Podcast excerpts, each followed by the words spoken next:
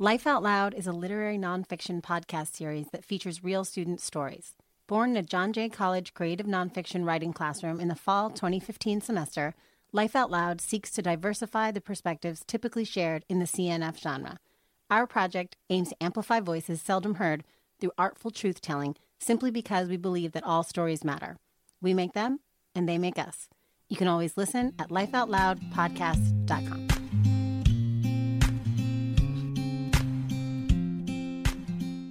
Hi there, and welcome back to Life Out Loud, a literary nonfiction podcast through which we tell true, maybe all too true stories. I'm Rebecca, one of your hosts tonight. My name is Tatiana. Hi, everyone. And I'm Brianna. Hello, everyone. My name is Ashley. I'm Christina. Thank you for joining us for the third episode of our seventh season entitled No Can Do. And I'm Sophia. In this episode, two authors find out if having a can-do attitude gets the job done or not. And my name is Lindsay. Now let's get into our first story of the night. This story is by a new author to the podcast, Jamie Lynn. Jamie Lynn is a student at John Jay College. She majors in English and minors in law. She loves to go on new adventures and is constantly looking for the next thing to do. If she's not traveling, spending time with family and friends is her favorite way to spend her time. She could also be found wandering around New York on a nice day, hitting up all the shopping centers, a bag in one hand and an iced coffee in the other. It's hard to miss the girl who's five foot two and always has the biggest smile on her face. A warning that this story touches on sensitive topics that may be difficult to hear. Listener discretion is advised. Now let's take a listen to Jamie Lynn's piece entitled The Walk. I am getting undressed. Go shower, Jamie. My mother's loud voice stings my ear. I was gonna do that anyways. It's literally the first thing I do every time I get home from school. I hurry to the bathroom. I want to make sure I'm the first one in before my sister gets home. I take the cloth with My Little Pony horses on it and squeeze the Dove body wash all over it. As the water is mixed with the vanilla Dove body wash, the vanilla scent raises. The shower head is raining and hitting against my shower cap, making thunder-like noises which startled me. I must have lost track of time because now I'm playing Little Mermaid in the shower, my eyes are closed, and I imagine I'm in the deep sea and it's just me surrounded by water. Bang, bang, bang, bang. Uh-oh, veep. My mother tells me to hurry up, but in Creole. That Creole brought out the urgency and seriousness. I must have been here too long. I go to shut the water off. The handle is covered with foam and my vanilla scent, and the bathroom floor is wet from water that has escaped through the cracks of the shower curtain. I wrap myself with my hot pink towel and face towards the fogged up mirror. In an attempt to clean up, I grab some toilet paper and wipe the glass, but the daintiness of the paper has allowed it to break apart upon the mirror. I give up. I slide into my black leggings in an easy matter and put on my fitted black t-shirt from Pink. It's basic, but it's cute. It's nice outside today, and I have no homework due. To my surprise, my schedule is clear. It's a Friday and I have no work today. I guess there's no parties going on. To my surprise, no invite to the movies either. All my assignments for the week are done. I'm actually free. I don't know what to do with myself. I can go on a walk, take an after-school nap, or get started on next week homework early. I could use some more studying time after I took that exam. If I'm going to be valedictorian, I need to do better. I already slipped up in middle school and had to settle for a second overall high grade because I let my nerves get the best of me during the finals, but not this time. Valedictorian won't cut it. You know what they say, second place just means you're the first to lose. I need to show my mom and sister that I can be the best. I need to show everyone I'm not a loser. Thankfully, I have Rex. Rex is a three-year-old Yorkie. They say he's an original breed, but he's taller than most. He has gray and white rough fur and the pointiest ears. Although we both have our flaws, I'm always a winner in his little puppy eyes. He never judges me or tells me what to do. To think, my mom never wanted us to have a dog. She always said, they're too smelly, too dirty. I'll have to clean after it. but my rebellious sister brought one home anyways. It was our little secret until Rex started barking and we got caught red-handed. We begged our little hearts out that night for Rex to stay. Wow, you leave a dog out in the cold? Please, just one night. One night turned into two, and that eventually turned into months. Even my mom started to love him. She insisted we couldn't have a dog till she wasn't the one who was going to take care of it. Yet she still helped feed him and brought him clothes and a bed. Rex was part of the family. After years of begging and seeing my neighbors, friends, and family members with the dog, we had our own. Our family felt complete. Even though he was Atusa's dog, most of the time it was just me and Rex. My sister was always busy working or partying or hanging out with her friends. Yes, I had friends and siblings, but somehow I always felt alone. But not with Rex. I'd come home from school or work, and we'd sit on the couch and watch our favorite show, Dog with the Blogs, until we got tired. He'd watch me cook and wait for his piece. He even followed me to the bathroom and waited inside with me so I would never feel alone. I loved Rex, but my sister always made it clear that technically it was her dog. And when she moves out, she's taking him. But it was never her dog when it was time to feed him. It was never her dog when I ordered endless food and clothes for him on Amazon. It was never her dog when I showered him and brushed him for hours so his hair wouldn't get tangled. All those times, it was our dog. I practically did everything for Rex, but there was one thing I didn't do. Walk him. Because according to Atusa, I was too young, too small, and too immature. I don't know what that had to do with walking a dog, but I was tired of the excuses. He was just as much as my dog as he was hers. She's not even home all the time to walk him that much, and yet I can't do it? It's as if I'm not good enough to walk him, trustworthy, or smart enough. It's like being in second place all over again. But this time, I wasn't even a second option. I'm tired of being number two. And you know what? Today is a nice day. The sun is shining, but not bright enough that you need sunglasses. The wind was swift enough to cool down the sweat that slowly dripped down and slid down my back. Today was the perfect day to walk Rex. But then again, Atusa would be mad if she found out. Maybe I shouldn't. Maybe she has a point. You know what? Screw it. I'm taking him. No one has taken him out all day. I can tell he feels sad and deeply in pain from having to hold his bladder. I'll show them, of course I can do it. I'm not some little girl anymore who needed my big sister's help to iron my clothes so I wouldn't get burnt. I didn't need help packing my lunchbox. I didn't need help walking to school. I knew to look both ways before crossing. I didn't need help tying my shoelaces. I knew the bunny ear method, and I definitely don't need help walking my own dog. I had to go to the store anyways, you know, to restock on some supplies. Mom, I'm going to Family Dollar to buy something. I'm going to walk Rex as well. No, leave Atusa's dog. She doesn't want anyone to walk him while she's not here. I was only going down three blocks, not three miles. I'll be quick, I promise, I said, as I grabbed Rex's leash and buckled him up before her indecisiveness returned. Rex didn't go on a walk today, not once. You could see the excitement in his tail when he realized that the leash was in my hand. He raced down the bottom of the steps before I could even take my first step. Aw, he's so cute. That was the second compliment already.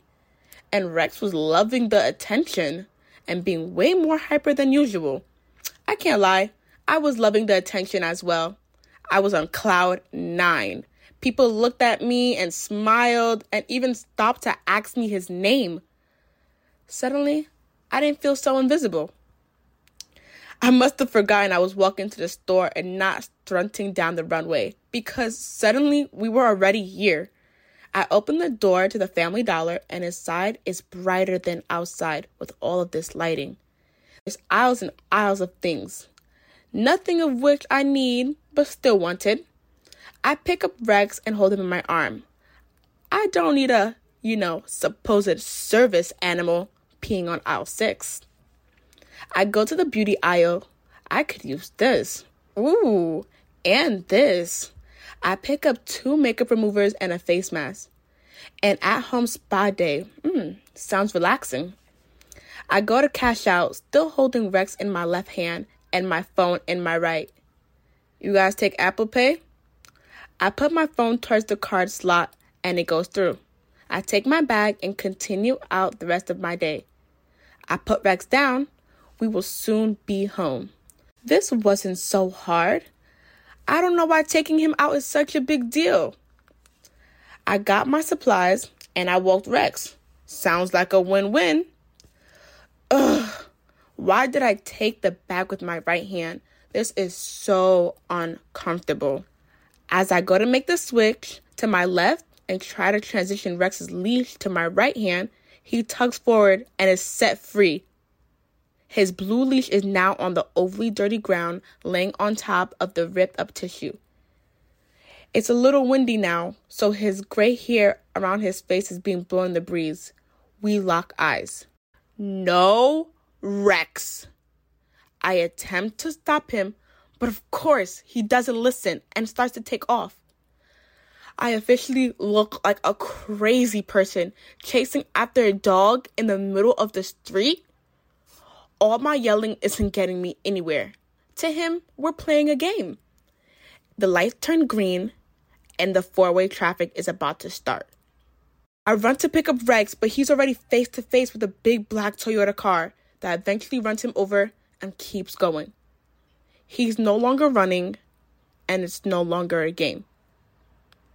Everyone seems to stop and is staring at me. A tear drops down my eyes as Rex leaks in the middle of the street. I pick him up. Thankfully, he's still breathing. Someone call nine one one, please. Strangers stop by to comfort me as the police come and ask me what happened. I'm too much of a mess to get a full sentence out. We reach the animal hospital and I'm told they're doing everything they can. Rex didn't make it home that night. I'm left alone with his blue leash in my hand and blood stain on my leggings, making them a reddish-black color now. I just killed my first dog. Oh, oh my goodness. Oh. oh my goodness. That was good. Yeah, but goodness, mm-hmm. that that was a sucker punch at the end for sure. Yeah. Mm-hmm. Good. Yeah, I did not expect um, that. Yeah. Well, thank you so much for being here, Jamie Lynn. We really appreciate you sharing the story with us and for coming in to have this interview with us. Thank you. I really appreciate it, guys. Yeah, of course. All right. So that was such a beautifully written but very heartbreaking story. Um, Jamie Lynn, you established such a good sense of childhood innocence in this piece, that responsibility-free Friday afternoon, the insistence that you could do everything for sweet Rex that your sister could do, the joy-filled trip to the drugstore to pick up some stuff for spa night. By giving us all these details, you set up the ending the piece could take uh, the reader by surprise. I mean, when I was reading it, I was thinking, like, what could possibly go wrong? Like, what is going to happen? Like, are you just going to get in trouble? Or, like, what's going to happen? So I was wondering, was this a conscious choice? Did you set this day up to be so good so that the reader would be surprised, as you probably were on that day? For sure. I feel like even while writing this piece, I was just like kind of still in shock. Like I kind of like went back to like the day it happened, because like that's the last thing you expect. You know what I mean? Mm-hmm. Expect the situation. Yeah. So I kind of just wanted you guys to go through the same emotions I was going through, to feel calm, to feel excited, and then for everything to happen so fast at the end. Mm-hmm. Yeah, yeah, that definitely hit like a... Actually, no, that's a bad saying. Sorry. No, but I really could relate, because like I too have a dog, and whenever I accidentally let go of her leash, I'm also like, oh no, no, like I have to run after her. I, like just hope that she doesn't run away, thinking it's a game. Mm-hmm.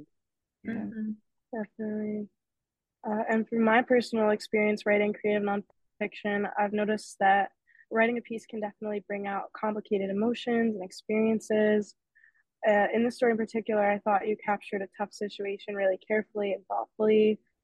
So I commend you for that. I know it wasn't easy to like put yourself back in that place and sit down and tell it to other people. So my question is, what advice would you offer to writers who are struggling to get through telling their own stories, maybe on other nuanced subject matter?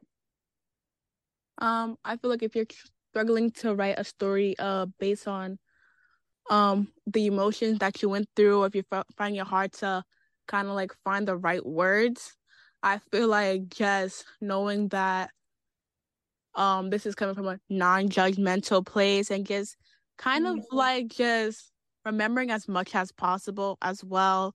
Um, trying to kind of like tap in back to those emotions, trying to remember as much as possible, because I know like when people go through a difficult situation, their memory t- tends to block off certain stuff that happened because they want to forget. Mm.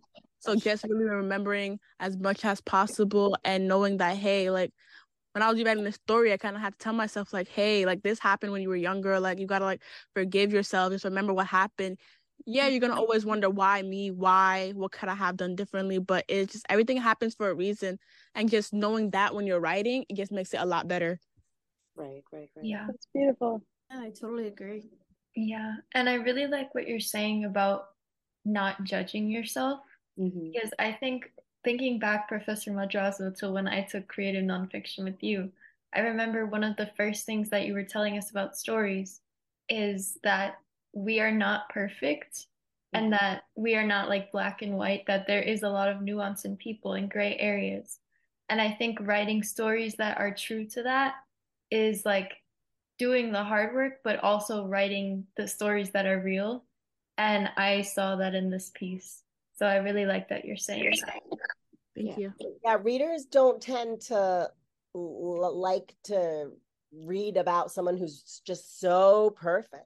Mm-hmm. But we're like, A, it just seems inorganic, or it's also just not interesting. Mm-hmm. Yeah.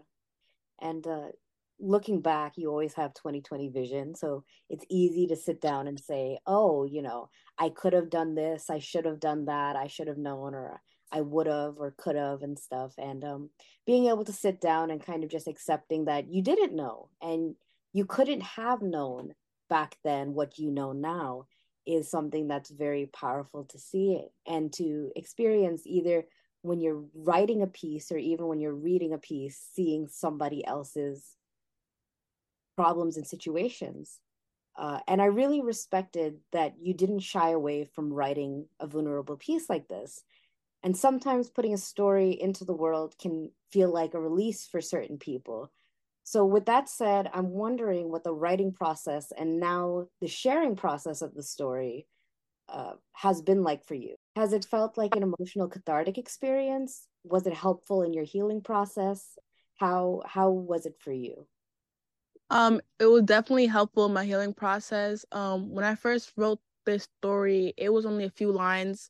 Um Professor Madrazo definitely pushed me to put this story out. At first, I was like, no, I don't want to write this story. I don't want to. I'm going to have to remember um, what has happened. I mean, now I have four dogs, but I feel like even now when, like, when I walk my dog, they still make that little joke, like, don't let them off the leash, you know? So that's kind of like, always kind of like stuck with me, like, damn, I'm, I know I know it's a joke, but it's like, it's never been like a joke deep down to me, because I feel so bad about it till this day. Right, but right. I feel like sure when I was writing this piece, um, I had to, like I said before, know that, hey, I was way younger then. I obviously know how to take care of a dog way better now, of course. Mm-hmm. I have four dogs now. But um, for sure, just also, like, learning to forgive myself as I'm writing. I kind of felt like writing this was almost like an apology letter to him almost, kind of. Mm-hmm. So I feel like that's what it was, and just putting the emotion on the paper and just remembering that day. I really had to just sit down with myself and just kind of like tap back into those emotions and knowing how those felt. I also reread messages from my old phone of when everything happened. I text my mom like, hey, like, yeah, so I'm in the hospital right now. Just kind of like to get back into those emotions, just really sit down with myself and kind of remember everything that was going on. And then when I wrote it down on paper, it was just, it was all there. Kind of just poured out from there. Mm-hmm. And then um, having to share with the class, I felt like I wasn't too afraid to share the story because, like, I've let it be known before publicly that what happened with my first dog. But I feel like um, I was just kind of like you know, afraid of what everyone else would kind of say, like, damn, like, you could be first, you know? But then yeah. I feel like once my classmates read it and they were kind of like, oh, you know, like, understanding and non-judgmental, that kind of, like, helped me, like, want to put this story out more up until I'm sharing it with you guys. So I really appreciate it. That's we fantastic. Appreciate you being brave enough to even, like, share the story. I know that this really hits home for you, so thank you. Mm-hmm. And especially with back on those texts, like, that could not be easy. Mm-hmm. I admire you for doing that. Yes. Thank and you. Hearing you talk, we hear how thoughtful you are. Oh, thank you. Hi, Jamie Lynn. And lastly, um, if anything, what would you like listeners to take away from your story? Um, I would like listeners to take away the fact that, yes, mistakes do happen at any age. Like, this could have happened now. This was my first dog. It could have happened when you're seven. It can happen at any time. You're going to make mistakes and different mistakes all throughout your life. But also knowing to, like I said before, forgive yourself, knowing how to move forward and stuff like that. Because life happens very quickly, like in the story. Like, everything happens very quickly. You never know what's going to happen. So just, you know, proceed with caution. And if things don't go your way, still forgive yourself and still try to move forward. I think that's beautiful. Awesome. Yeah. That's a great life lesson for everyone to take away from this episode. Definitely. And thank you once again for sharing the story with us and for taking time out of your day to have this interview with us. We're really yeah. happy to see you. And and as this is your first time, we will be looking forward to seeing you again soon. Yes. Thank you, guys. I really appreciate it. I love all the feedback. Thank you, Jamie. Thank you. Thank you. Thank you.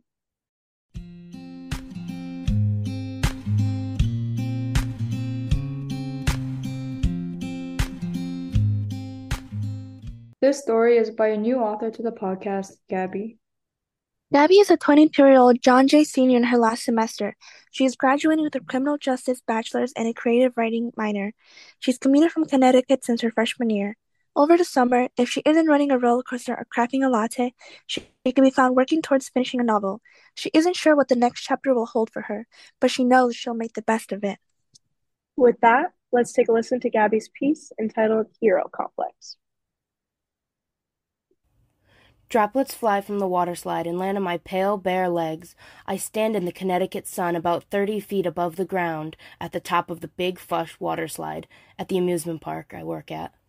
I've worked here since twenty twenty. Every day, all day, all day long I measure hopeful kids' heights, press buttons, check safety, and wait for the time to pass.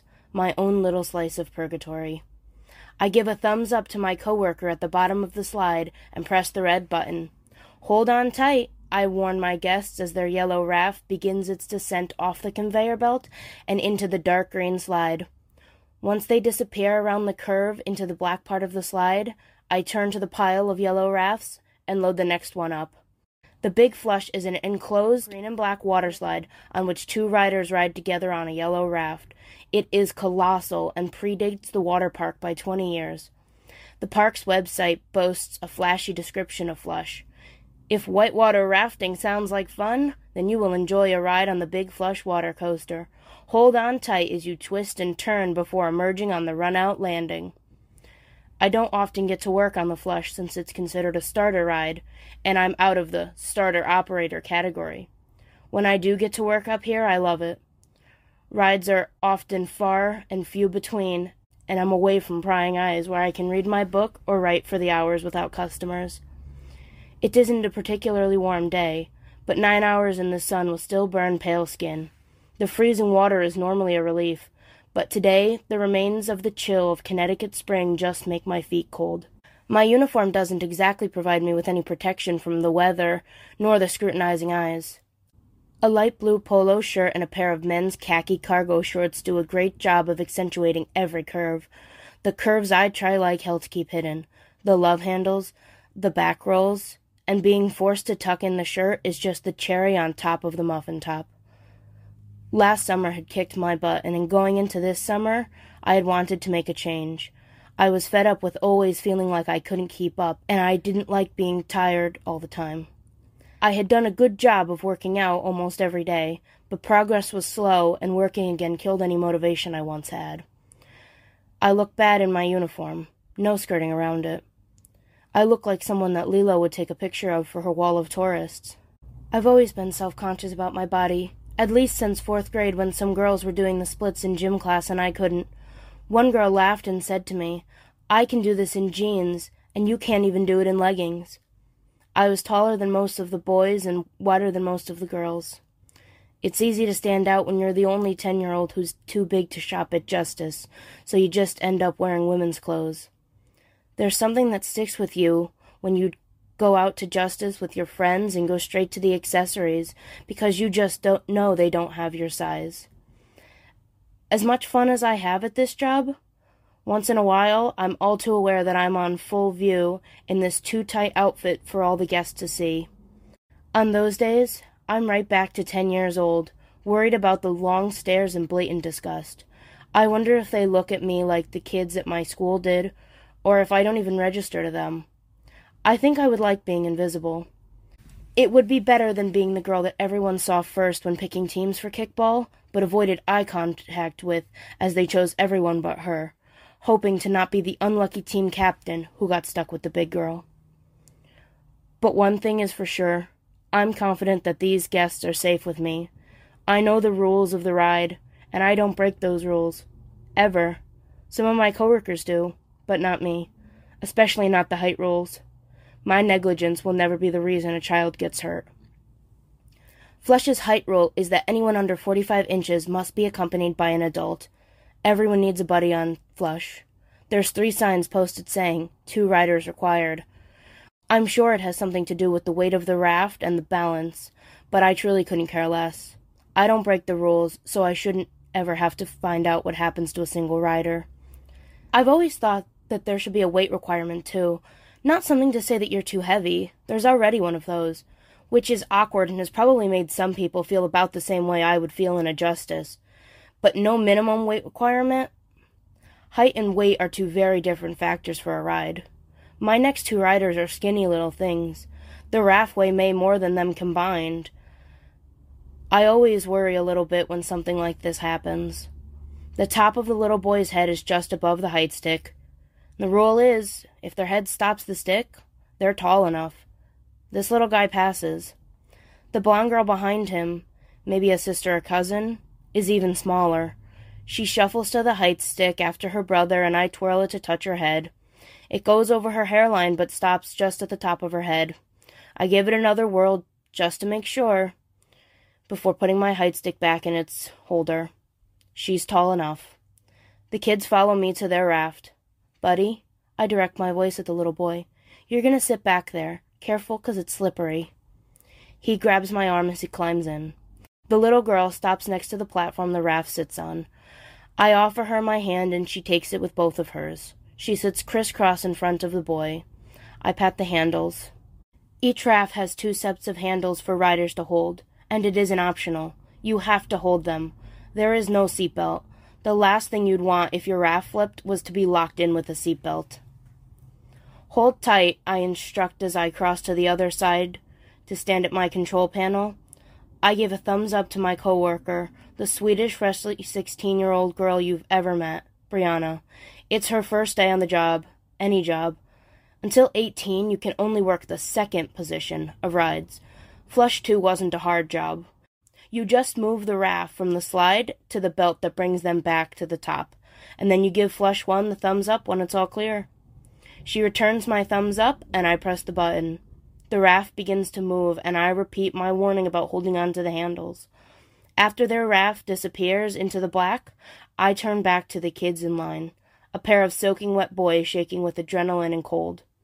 "You got up here fast," I say to these repeat customers. The climb up is long, and the sixty concrete steps are hard on the feet. I haven't counted myself, but a little girl who had been up about ten times in a row told me. I don't really care enough to count for myself, so I believe her. However many steps there really are, it is a hard walk back up, and yet these kids scale it like it's nothing. Not me. When I do the walk, I'm out of breath by the first of the three platforms and need a break at the top. I huff and puff and always think, "Fuck it, next time I'm riding the raft conveyor belt up here." The boy in the front of the line, still breathless from the climb, grabs my arm and points behind me. The urgency in his grabbing tells me that something is very wrong. When you're on a platform thirty feet in the air, the last thing you want is for something to have appeared behind you that wasn't there before. My mind goes blank in that flash of a moment, but for a second, I wonder if one of the raccoons that lived on Flush at night had made their way back up the raft conveyor belt. I would have preferred the raccoon. I look to where the boy is pointing. Down the slide, I see the little boy I just sent. He's... he's still there. He's climbing back to the top of the slide. He looks just about as shocked as I am. We make eye contact. Water crashes over him as he climbs up the slide.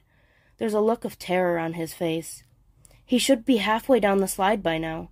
If he's climbing out, where's his sister? She's too little to be in there alone. What's going on? Did the raft flip? Did he just fall out? Where is his sister? Stay! Is all I managed to tell the kids in line as I ran back to the mouth of the slide. I grab the back of the boy's blue swim shirt and pull him onto the platform. Easy enough. Okay, everything is fine, I try to tell myself. But I look back down the slide, and from where I'm standing, the little girl's blonde hair peeks from around the corner of the darkness. Please don't make me do this. What happens if a raft flips? Someone had asked our manager, Veronica, as she trained us on the ride last summer. Just tell them to sit on their butt and slide down, she'd replied. Maybe if it had been the older boys waiting in my line, I would have told them to just get on their butts and slide down. But this little girl is in no mood to listen to me.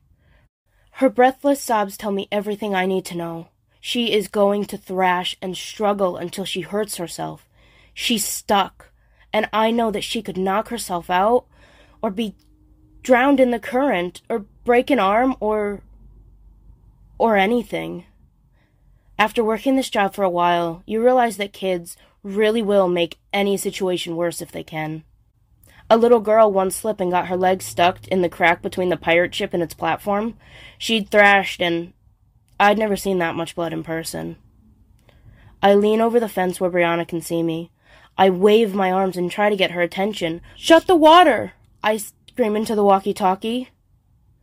The Flush walkie-talkies are on a closed channel and only connect to each other, or they would if Brianna had turned hers on this morning. She can't hear me. I yell out as loudly as I can down to her, "Shut the water!" I yell it again, as Brianna, who finally looks up at me, just frantically searches for what to do. She's too new. She doesn't know which button or valve to use. The main office is only a few yards from the base of Flush, and if our manager is at his desk, he can see her. All she needs to do is get George, but I guess that's too much to expect from a sixteen-year-old. I quickly realize I'm on my own. What do I do? The water is gushing faster and faster. The sound seems deafening as the little girl's matted hair streams into her face. I'm sure she's crying under all that water. I'd be. I don't even know how she hasn't been swept away. Maybe it's that adrenaline strength, or her hands are sticky from ice cream, or... It doesn't matter. Her mouth, opened in a silent scream, fills with water she keeps having to spit out. If I tell her to slide down, she may get hurt. Sh- maybe she'll be fine. I can yell instructions, but can I expect her to follow them? She looks about five or six years old. If I go down there and grab her, I can walk her out. Flush is big enough for someone to walk while crouched. Like when you'd run up the slides at recess. Or maybe I can slide down with her.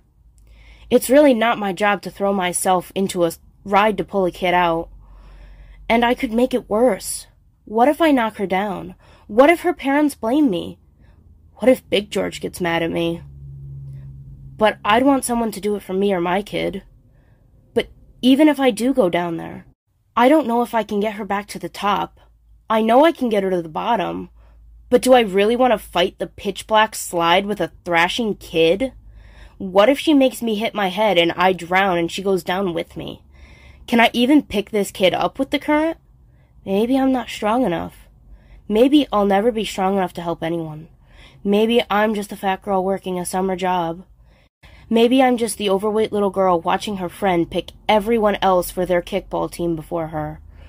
Maybe I'm just the chubby kid on the middle school bus getting oinked at by the eighth graders. Maybe she'll be okay. There's really only one place she can go. Down and out. She just has to do this herself. But she could get hurt. She could hit her head or swallow too much water. Maybe I've wasted too much time already. It's probably too late to help anyway. If she gets hurt, it's all my fault, though. I can't do this. I can't even help myself in situations like these. How could I help her? I can't. I can't go in there and lose my balance in the gushing water while holding this little girl. I'll just make things worse. But then again, I am also the little girl that pushed that oinking eighth grade boy to the ground when he turned his bullying to my friend. I'm the same little girl who, despite getting picked last, kicked a home run. I'm big, but I'm no coward. Maybe it's some maternal instinct. Maybe it's the desire to recreate the scene in Captain America: The First Avenger, where Steve Rogers almost jumps into the river to save a kid. Maybe it's something else. Whatever it is, I can't stop my legs from launching me into the water slide to join this little girl in the dark. I feel my shorts soaking wet, clinging to me from the cold water as I grab the sides of the slide to try and slow myself down. I have to fight this gushing water from pushing me straight into the little girl.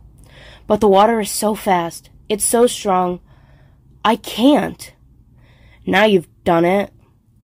My feet against the side of the slide and my hands stretched at the top. I manage to stop myself just before I get to her. Knocking her over is literally the worst thing I can do right now. I balance myself right before I knock into her. Luckily, Flush is big enough for an adult to walk through. I slowly raise to my feet and steady myself against the water crashing against my ankles. I balance carefully as the little girl looks at me coming towards her. She reaches for me with one hand. Her face is red and puffy. There's a good chance she's never felt fear like this. I just wish she knew she wasn't in danger. She is the danger. It's a slide, kid. Don't fight it. Just slide. I use one dry hand to hold myself up and the other to pull the girl into a hold. She wraps her arms and legs around me like a little possum. She's safe. And we're stuck. Every home workout I'd done in the last few months and every salad I'd had for lunch fought hard for me this one time. Finally getting fed up with my weight had come at the perfect time, because if I'd waited to start working out, I may not have been able to hold this kid and myself upright against this water. I couldn't believe I could even do it. I've never been athletic, but I'm in the best shape of my life right now, and with this kid depending on me, I could lift a car. I don't know how, but I managed to flip us over and begin to climb back towards the top of the slide. Water still shoots from the jet. It hits both of us in the face, but every second I manage to get closer to the edge of the slide. While pulling us out of the slide, my little passenger decides that it's everyone for themselves and uses my shoulder to give herself a boost out of the slide. Thanks, kid. I don't even get the chance to make sure she's safe before my face hits the slide, and I begin to slide back down. The water pushes me back into the black part of the slide before I can regain stability. Soaked and completely out of breath, I know there's no way I can pull myself to the top now. I take my own advice and start to push myself towards the bottom of the slide. It is a bit hard to know what's up and what's down when you're in a pitch-black slide, but I trust my gut and the flow of the water. I make good time before my feet hit the kid's abandoned raft. Even still, these rafts are made to go down the slide, so it's pretty easy to push it with me. Until the water shuts off. Brianna must have found the button. With no water to help the raft, it seems heavier than ever before, and the pushes don't get nearly as far. I feel helpless. As reality begins to crash around me, so do the walls of the slide. Wherever they are, the inside of Flush is pitch black. It's darker than when I'd stay at my grandparents' house in the woods and they'd forget a nightlight. I'm not going to pretend I'm not afraid of the dark. I think everyone is a bit scared of not being able to see what's going on around them. What I will say is that I didn't think I was afraid of small spaces. What have I gotten myself into? Let me out. I don't want to be stuck. I never thought I was claustrophobic until now, sitting in a pitch-black slide with no idea how far to go until I see sunlight again. In the darkness, I know one thing. I will be okay. I tell myself that, out loud, as I kick the raft and push myself. I kick the raft and push myself.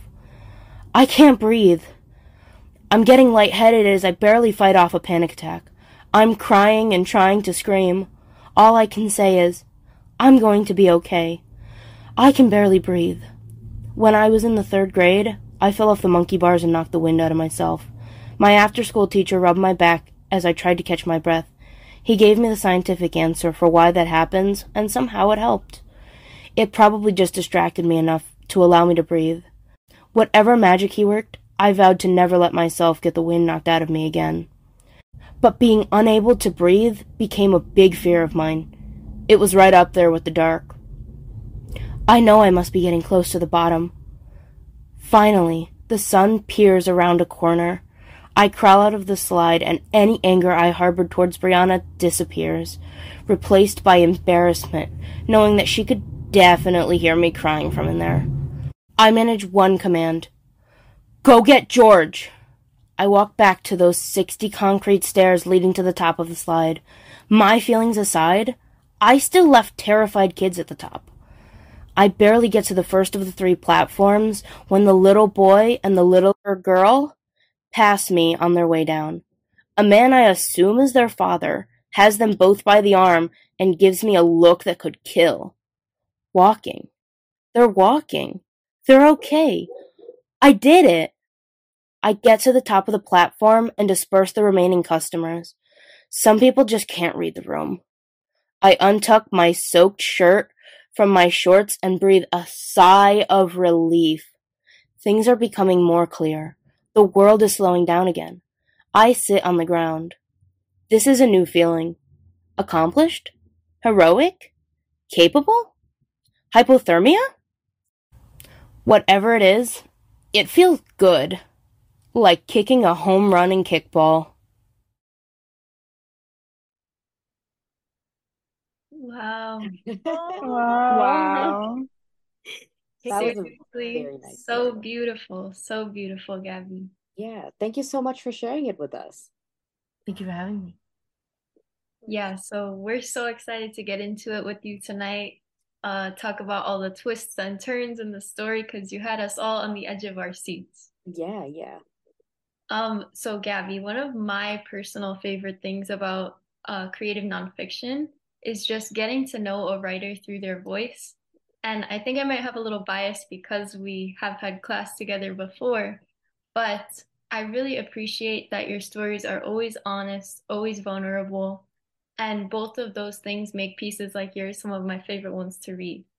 So with that, I want to talk about a tool you used in the story, which was humor, and describing your job as your own little slice of purgatory, or wondering if the good feeling you have at the end of the whole situation was accomplishment or hypothermia, just both so well done. And something I was wondering is whether that honest, humorous voice is your inner monologue, so like what it sounds like in your head when you're reflecting on a situation like this, or if this is something that you try to be really intentional with in this particular piece, because the subject matter was so tense. I think my, I think it definitely is my little inner voice. I try and always bring humor to everything. And this story was one that was told as like a joke at my job. So I've always kind of looked back on it with a lot of humor. Because mm-hmm. if you don't laugh about it, you'll cry about it.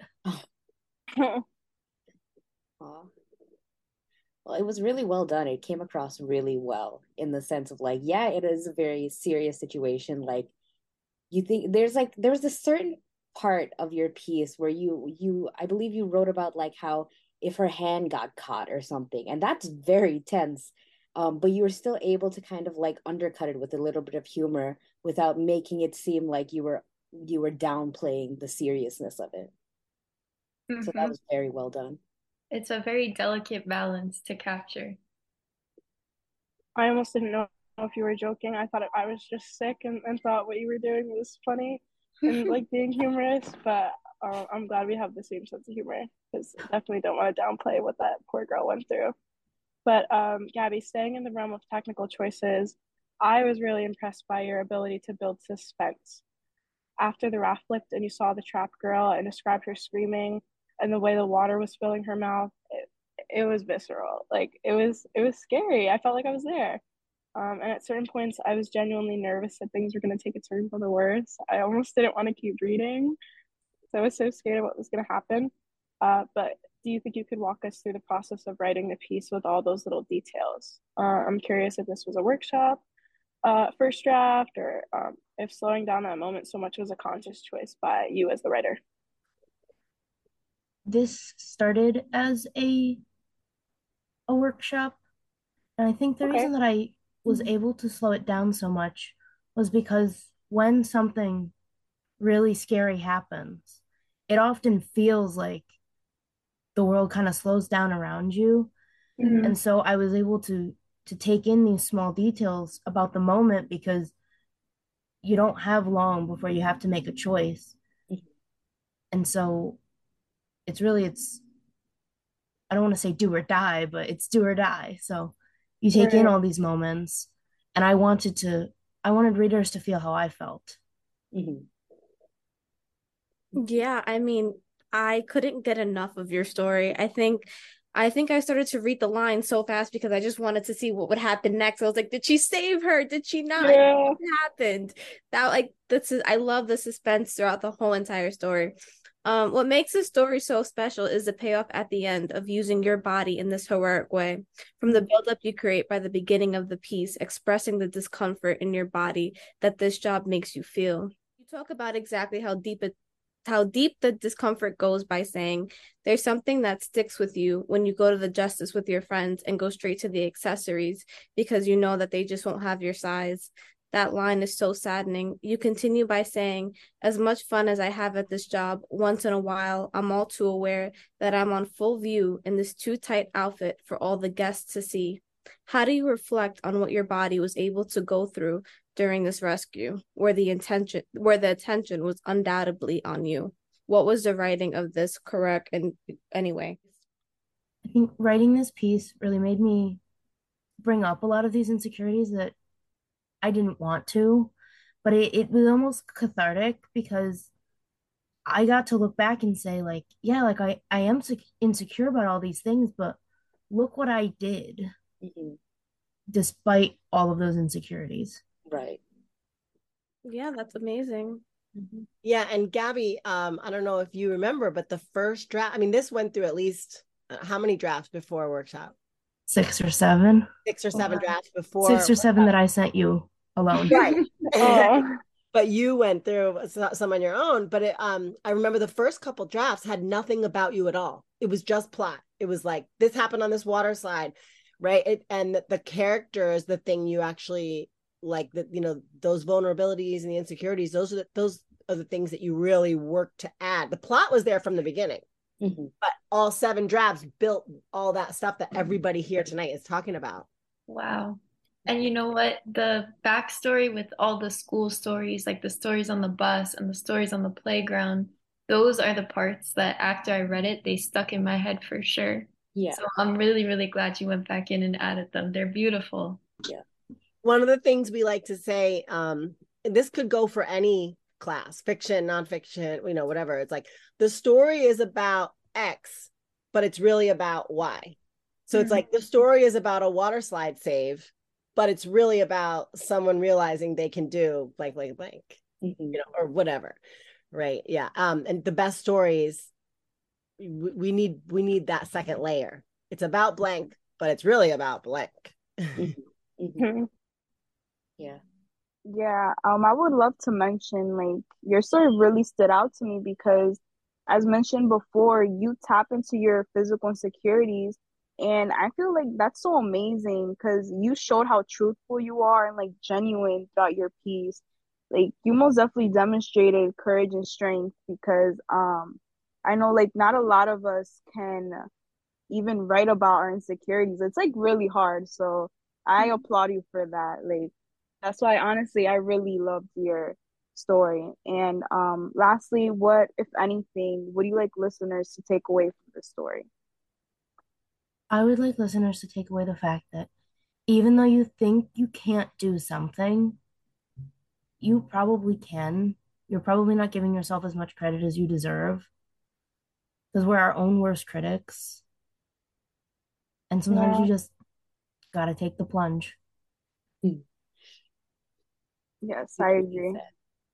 Wonderful. This is so apt for this story. Yeah, for sure. Well, thank you so much, Gabby, for coming on, for having this interview with us, and for sharing your story with us. As this is your first time, we do hope to see you again. Yes. Um, hopefully sometime in the future. But as for this piece, thank you so, so, so much. It was such a pleasure to read.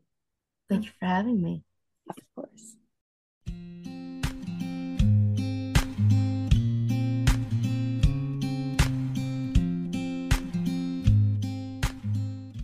Well, that concludes our third episode of our seventh season. We're so excited to bring you new stories soon, amplifying these voices from backgrounds you don't normally hear from. You can always find out more at w w w dot life out loud podcast dot com or by searching Life Out Loud Podcast on iTunes, SoundCloud, or YouTube. Check us out on Instagram and Facebook if you want to get behind-the-scenes content.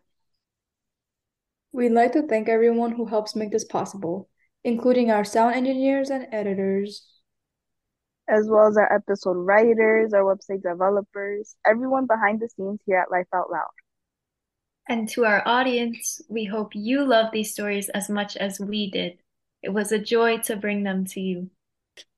A very special thank you to everyone listening in. We'll see you soon, and good night. Good night. Good night. Good night.